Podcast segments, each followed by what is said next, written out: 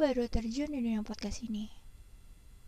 Huh, rasanya deg-degannya ternyata. Aku ada di sini karena aku pikir ini wadah yang baik untuk aku sharing beberapa pengalamanku. Ya, syukur-syukur ceritaku ini bisa dinikmati. Oke, okay. hmm, mulai dari mana ya? Karena terlalu banyak kisah rumit yang mau aku ceritakan. Tapi tenang aja, aku akan susun sederhana mungkin. Sesuai dengan judulnya, jatuh dan luka. Setiap orang yang terjatuh pasti akan terluka. Ada yang lukanya terlihat dan ada juga yang tak terlihat.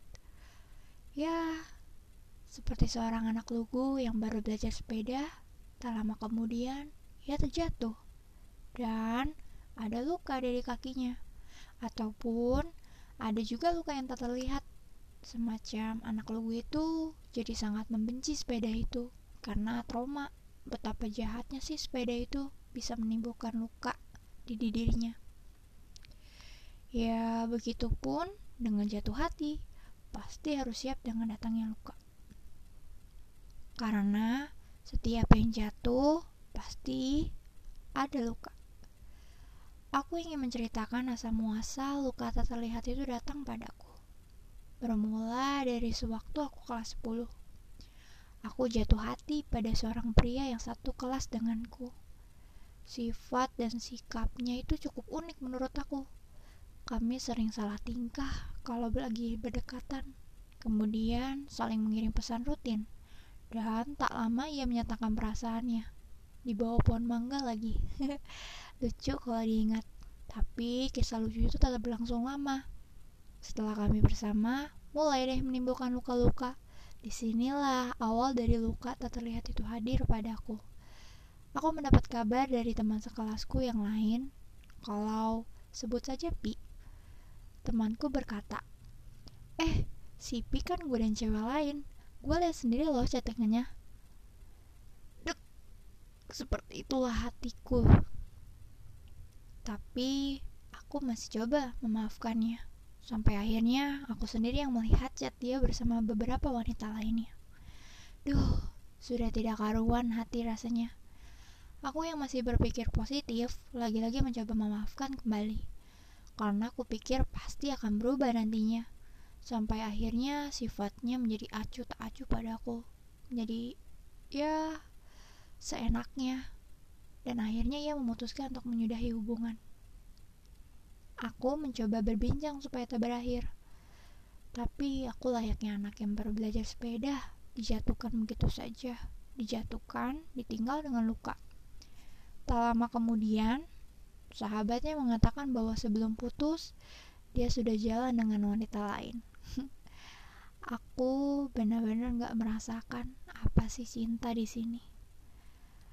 Wah, rasanya hati tuh menjadi-jadi antara kecewa, marah, sedih, campur menjadi satu.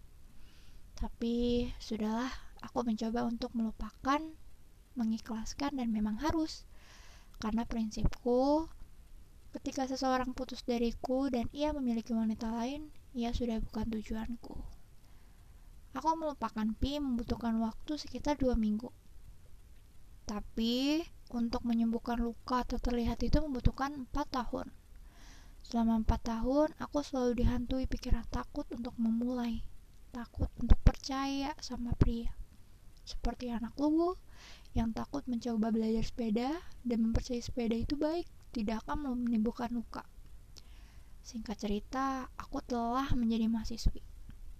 Di sini aku bertemu dengan satu pria, dia teman sekelasku kita cukup banyak bercerita sampai akhirnya aku bercerita kalau aku adalah orang yang kalau didekatin pria, kontak pria itu langsung aku blokir. Aku menjelaskan bahwa aku itu memang seperti itu bertahun-tahun karena aku pernah terjatuh dan terluka. Lalu dia mengatakan kepada aku, coba dulu deh buka hati, buka komunikasi dengan pria mana pun, karena tidak semua pria itu seperti itu.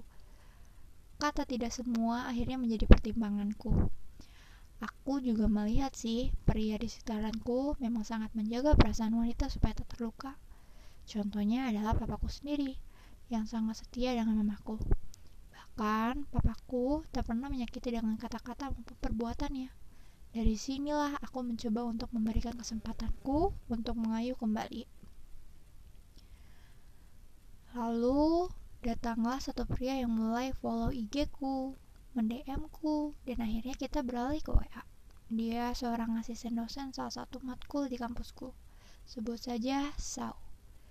First impressionku kepadanya itu adalah sosok misterius, tapi menarik. Aku kebetulan suka sekali membaca buku, pergi ke toko buku dan mencium aroma-aroma buku itu. Dan begitu pun dengan dia. Ternyata dia dan aku mempunyai beberapa kesamaan. Singkat cerita, kita semakin dekat karena intens mengirim pesan. Tiba-tiba hatiku mulai tertarik pada pribadinya. Aku saat itu sih masih takut untuk menjatuhkan hatiku padanya. Akhirnya aku mencoba menghindar karena aku takut akan luka itu datang lagi. Ternyata ia tetap mencariku dan akhirnya kita menjadi dekat kembali. Sifat dan sikapnya yang pantang menyerah itulah yang membuatku berpikir positif dan yakin untuk menjatuhkan hatiku padanya. Kami bertemu dan tak lama kami pun akhirnya bersama. Ya, anak lugu itu mulai belajar sepeda lagi deh. Selama berjalannya waktu, ia sangat baik, memperlakukanku dengan sangat lembut. Dalam hatiku saat itu adalah sepertinya ia yang terakhir yang mampu membuatku bisa percaya cinta dan bisa memahami arti kata cinta. Sangat indah hari-hari dijalani Aku berkali-kali mengucapkan terima kasih kepadanya dan selalu mengatakan, "Aku bersyukur loh punya kamu." Karena aku jadi memahami apa arti cinta. Kami saling support satu sama lain. Sao yang kebetulan sedang menempuh semester akhir, aku sebisa mungkin support Sao supaya bisa lulus. Dan luluslah Sao ini. Aku senang sekali dia bisa lulus. Setelah lulus, ternyata ia masih menjadi astos di kampusku kita jadi sering bertemu walaupun itu virtual. Ada jam yang barengan. Duh, rasanya senangnya bukan main. Ditambah sikapnya yang manis banget ke aku. Singkat cerita, kita tepat satu tahun. Ia datang ke rumahku setelah satu bulan kita tak berjumpa. Aku senang sekali bisa dibayangkan betapa dalamnya rindu ini dan akhirnya bertemu. Hati rasanya berbunga-bunga. Tapi sayang, dengan tiba-tiba, ia datang dengan wajah yang tak bersemangat. Ia hanya terdiam, tak berbicara. Padahal setiap ia main ke rumahku, sebelumnya ia selalu aktif dan banyak bicara. Kali ini berbeda. Aku menanyainya, ada apa? Dia terdiam. Aku mencoba menghiburnya, reaksinya malah semakin risih pada aku. Aku peka akan itu. Hatiku mulai ada firasat tak menyenangkan di sini. Akhirnya aku mengajaknya keluar untuk membicarakan empat mata. Ia tetap tak banyak bicara, sampai kita berhenti di satu tempat. Ia juga tak banyak bicara, dan tak lama ia mengetik dengan kata-kata yang membuatku sakit hati. Ya, luka itu datang lagi padaku.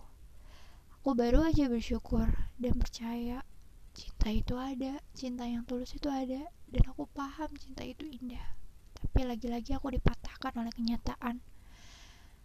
Terkadang ekspektasi kita itu terlalu indah. Kita terlalu membuat imajinasi yang begitu indah. Dan pada akhirnya ditampar oleh kenyataan. Aku bertanya-tanya padanya, apa sih salahku? Pagi-pagi kita baik-baik aja, tiba-tiba sorenya ia menyudahi hubungan begitu saja bahkan tanpa satu kata keluar dari mulutnya. Aku kayak sampah. Aku sendiri yang berbicara, tapi aku tetap memohon-mohon untuk mempertahankan omongan kita. Dia cuma menggelengkan kepala, datang dengan amat sangat baik, pergi dengan alasan yang tak masuk akal.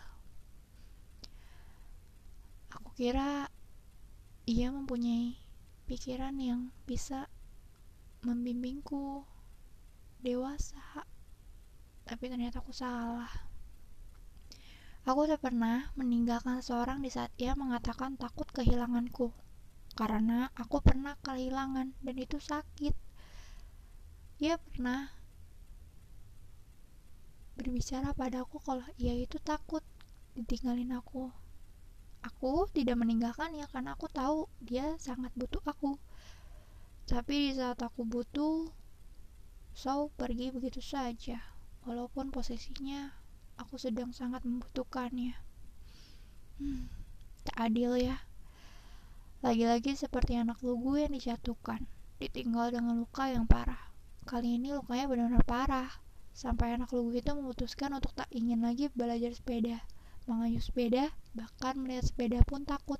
Di pikiran anak lugu itu, sepeda seperti monster jahat yang kapan pun bisa mencelakainya. Begitupun dengan aku, yang sudah terpercaya lagi dengan cinta. Tapi aku tetap berterima kasih kepada Pi dan Sao, karena mereka aku tahu kalau cinta itu jahat. Bahkan aku sampai ke psikiater untuk menangani diriku sendiri. Hmm, tak terasa ya, udah lama aku bercerita. Ya, mungkin untuk cerita jatuh dan luka sampai di sini. Nantikan cerita-ceritaku yang lain ya. Aku pamit. Salam bahagia. Dadah.